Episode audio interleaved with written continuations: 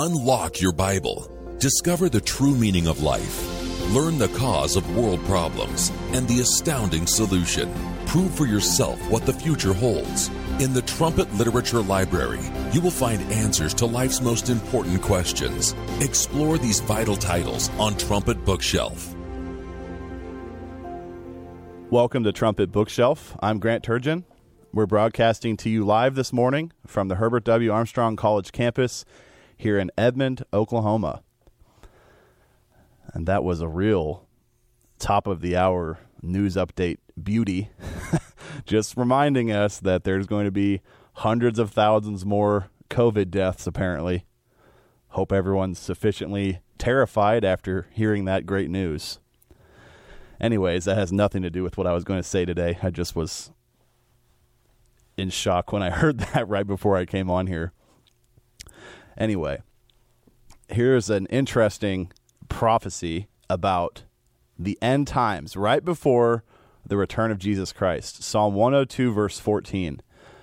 For your servants take pleasure in her stones and favor the dust thereof. Psalm 102, verse 14. Now, generally, we wouldn't really think of the book of Psalms as one of the primary producers of Bible prophecy. But here is a verse of prophecy in that beautiful book of poetry. There is some prophecy in Psalms. And this verse here is all about archaeology. Let's notice the context just for proof that this is an end time prophecy. Psalm 102, verse 13 says, You shall arise and have mercy upon Zion, for the time to favor her, yes, the set time is come. And then, especially here, verses 15 and 16. So the heathen shall fear the name of the eternal, and all the kings of the earth your glory. When the eternal shall build up Zion, he shall appear in his glory.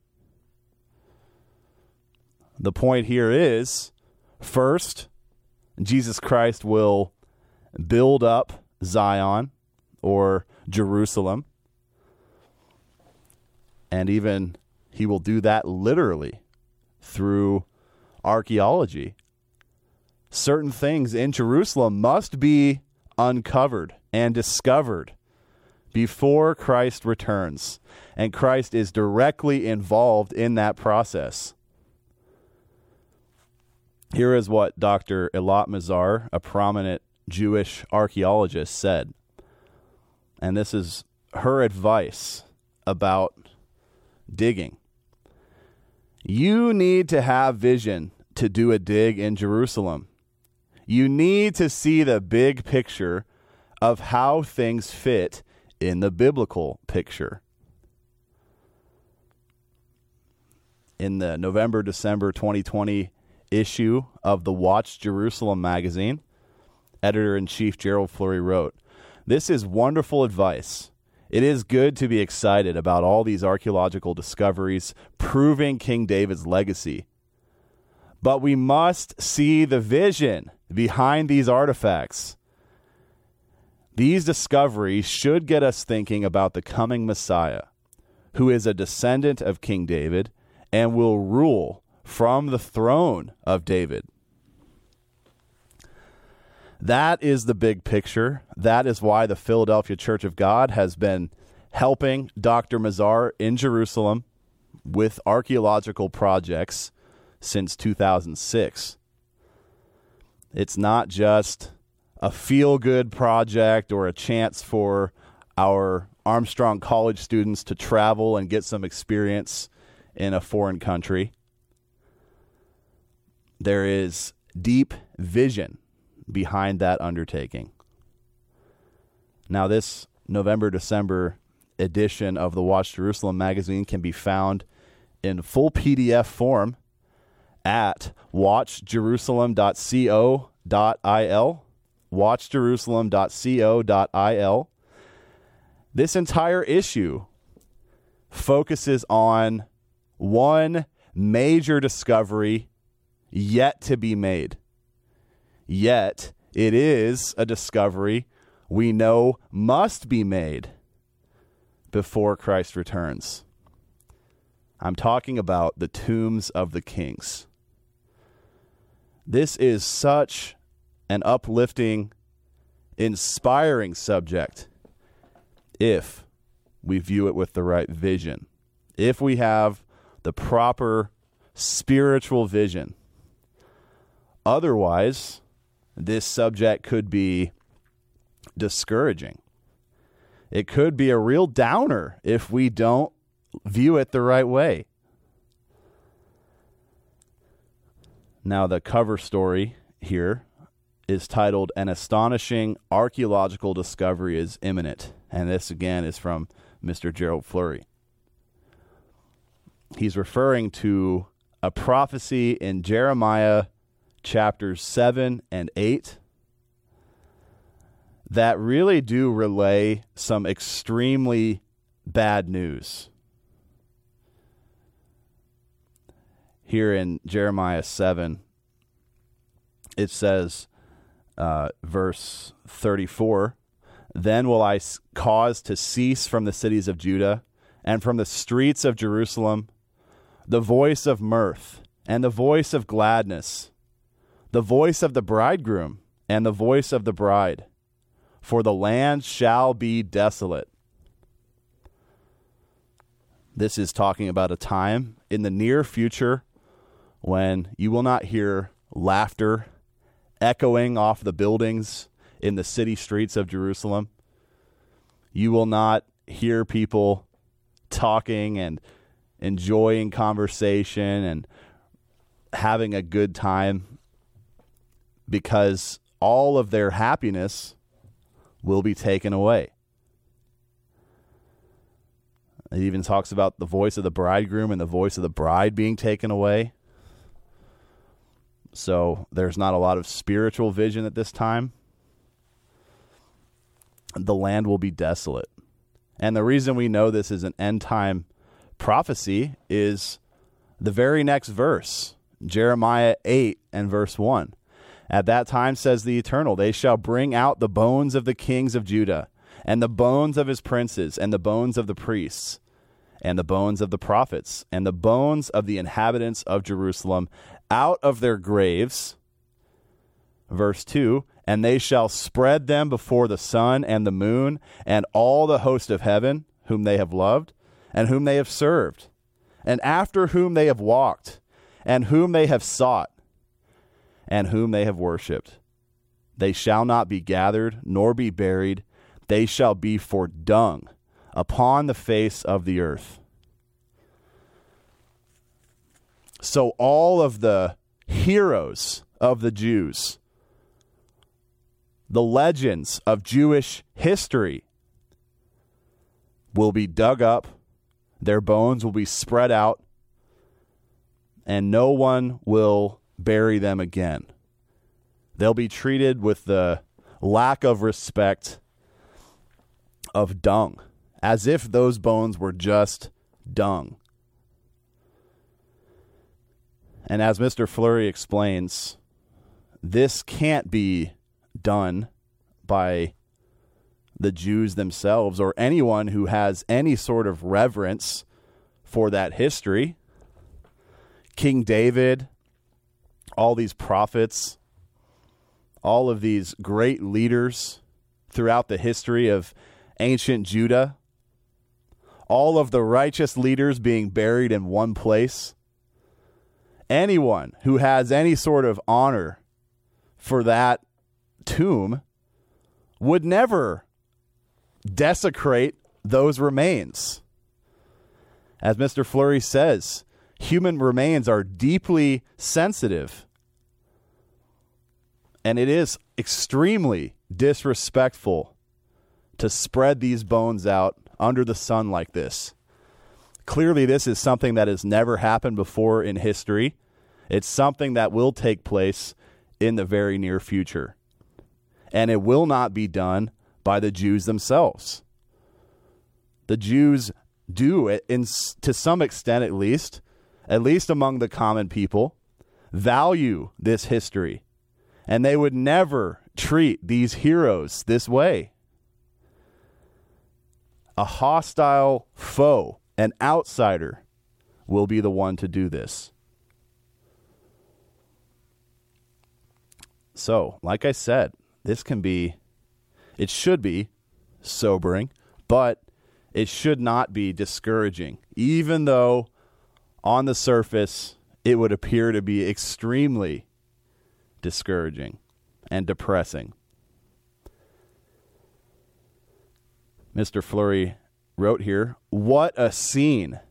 This is talking about a tomb in which several of Judah's righteous kings and prophets were buried.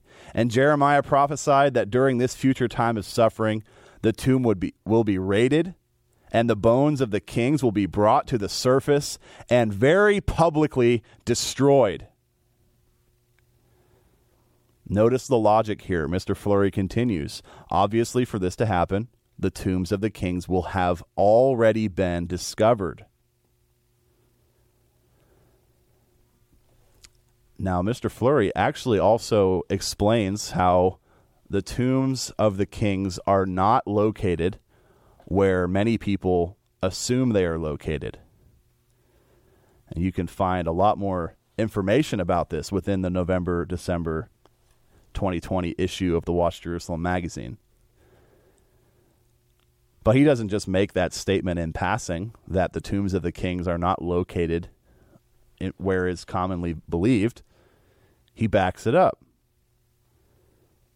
All of these major discoveries of Jewish history have been made basically right next to where they say the tombs of the kings are located. And that is that is because the tombs of the kings are not located where people are saying they are. So it's it's talking about how Mount Zion today is not the right location. This was a location settled on by 9th century Byzantine Christians. So there was a period there where, for a few hundred years at least, people didn't really pinpoint the location of the tombs of the kings. And then finally, some Christians came in there and said, here's where they are, even though that location conflicts with the biblical account. Here it says the Bible places the city of David and where King David is buried on the true Mount Zion, where all these discoveries are being made. And it took a long time for archaeology to finally start proving around the 19th century or so and, and continuing to the present day that the tombs of the kings are somewhere else. But anyway, there's a lot more information about that that you can uh, read for yourself. Mr. Flurry says here, uh, he just goes through some of the history showing that people did know where the tombs were for a very long time. People knew at the time of Ezra and Nehemiah. More than 100 years after Judah was destroyed by Babylon, exactly where those tombs were.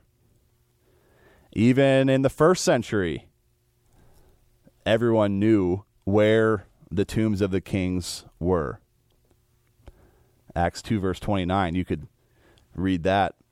It just shows you that people during that time did know.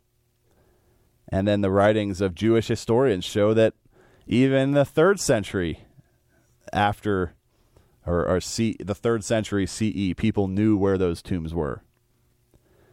Mr. Flurry writes here the bones of Judah's kings and prophets remain in their original tomb, which has not yet been found, which means this stunning prophecy is yet to be fulfilled. Now, an obvious proof that we don't know where the tombs of the kings are, or at least people out there in the world don't, is that they haven't actually discovered them. They say it's in this location, but they haven't actually unearthed that tomb. Maybe out of respect or some other reason, but if they really did try, if they really did dig and, and try to find them, they wouldn't be able to in that spot. There's also some interesting information here about these these tombs and some proofs about where these tombs are. Back at that time, it was actually pretty commonplace for kings and other people even to be buried underneath their own houses. So King David, for example, would be buried maybe somewhere underneath or right nearby his own palace where he had lived. Now, Dr. Mazar has made some great progress in uncovering King David's palace. Again, that is in a location where many people would not have expected it to be. She really has found so much. She is one of the greatest archaeologists of all time, if not the very best. Her piles of discoveries that affirm the biblical record attest to that.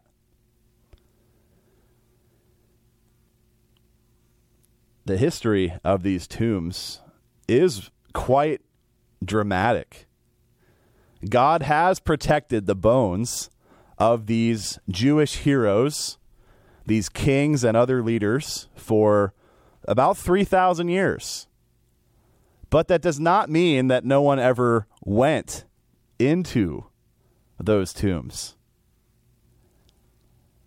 In fact, it has happened a few times where the tombs were raided. As Mr. Flurry explains here in the second century BCE, the Jewish high priest Hyrcanus broke into the tomb of the kings to loot some of the wealth to pay off Antiochus. Antiochus was a Seleucid leader who was just so unnecessarily wrathful and destructive against the Jews. And he is such an infamous figure in history that there are even several end time types of this destroyer on the scene today. Antiochus really did make a name for himself by what he did to the Jews. And so the, the Jewish high priest there actually went down into the, the tombs to take some of the wealth and try to pay Antiochus maybe to give them a break, maybe to destroy them a little bit less, even though that didn't end up working out too well. A century later, Mr. Flurry continues King Herod raided the tomb. Though he found no money, he did steal gold and furniture and other precious goods.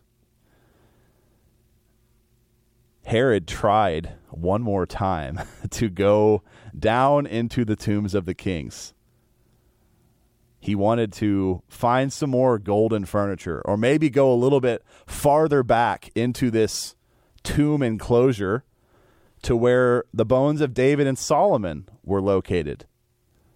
Maybe there was some wealth down that far that he hadn't discovered the first time his people had entered the tomb.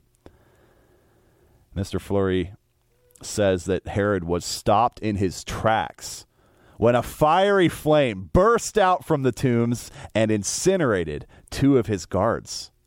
This terrified Herod so much that he had the entrance to the tombs sealed, making it virtually impossible for anyone to break into. And as Mr. Flurry explains, as he questions, why have the bones been left alone for thousands of years? Why would God, after safeguarding the bones of the Jews' greatest kings and prophets for 3,000 years, allow them to be discovered? Which we know will happen in the near future because of Jeremiah chapter 8. And finally, he asks, What would God want us to learn from this event? Yes, why would God allow such a public destruction of the remains of leaders he loved very much, leaders who followed the legacy of King David, had faith and obedience, who perhaps followed David's example of repentance, or or that maybe they just totally trusted in God when their nation was in trouble. These were leaders who made God proud. So why would he allow their remains to be publicly desecrated like this after all this time of keeping the location safe? Why? Why would that happen? This is a question we have to answer because if we don't, perhaps it could even shake our faith. Seeing something terrible like this happen without understanding why would be a real depressing moment. And it would be hard to stay positive and keep pushing forward in the Christian walk. So we do need to answer that question why is this happening? And to answer that, we have to understand that God does not view death the same way that we so often do. There are some inspiring prophecies in the Bible that show us how God actually views death. It's repeatedly referred to in the Bible as sleep we wouldn't naturally refer to death as sleep because to us, sleep is just however many hours long and then we wake back up. That's the way God views death, though, because he views time differently than we do. He's existed forever. And even those who have been dead for thousands of years, if they ever were to be resurrected to him, that would just be the same thing as them waking up from sleep. It just so happens that part of God's plan, a huge part of God's plan, the ultimate hope of that plan is the resurrection. God is going to resurrect everybody who has ever lived and died. And that is something that can really encourage us. Notice Ezekiel chapter 37, uh, verse 4. Again he said unto me, Prophesy upon these bones, and say unto them, O you dry bones, hear the word of the eternal. And he continues there, saying, God will breathe into these bones. He will bring up flesh and skin and sinew upon them. The prophet Ezekiel had this inspiring vision of human beings being resurrected back to physical life. There is a f- resurrection back to physical life for those who never had God's Holy Spirit, never were converted in this life. And then there's also a resurrection straight to spirit life, a transformation into spiritual existence. But if God can raise bones out of the ground and reconnect these human remains, and cause these people to live again and breathe again and walk again. Why couldn't he do the exact same thing to these Jewish heroes whose bones very soon will be desecrated? Even if these bones were ground into the dust, incinerated into ashes, what would be stopping the all powerful, almighty God from putting those bones back together again,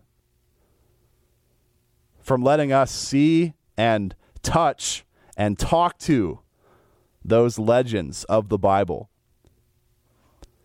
Now, some of them, like King David, he already had God's Holy Spirit. So he won't be resurrected again as a physical human. He'll be resurrected as a spirit being. And that's even more remarkable and more astounding than God bringing bones back to life physically. These kings will live again. That is why God will allow these bones to be desecrated in the near future by a hostile enemy, an enemy that seeks to blot out the name of Israel. And also, this coming event will validate all of the discoveries in archaeology before it. Perhaps people, scoffers, have seen all the other discoveries and said, well, it can't be that important. Maybe David was just an insignificant tribal chieftain.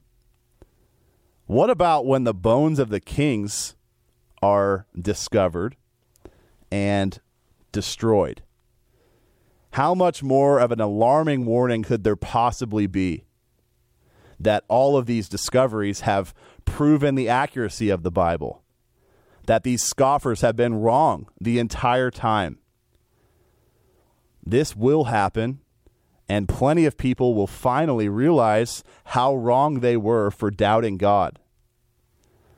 So there's a warning to this, there is a corrective aspect to it, but ultimately we focus on the fact that these kings will live again.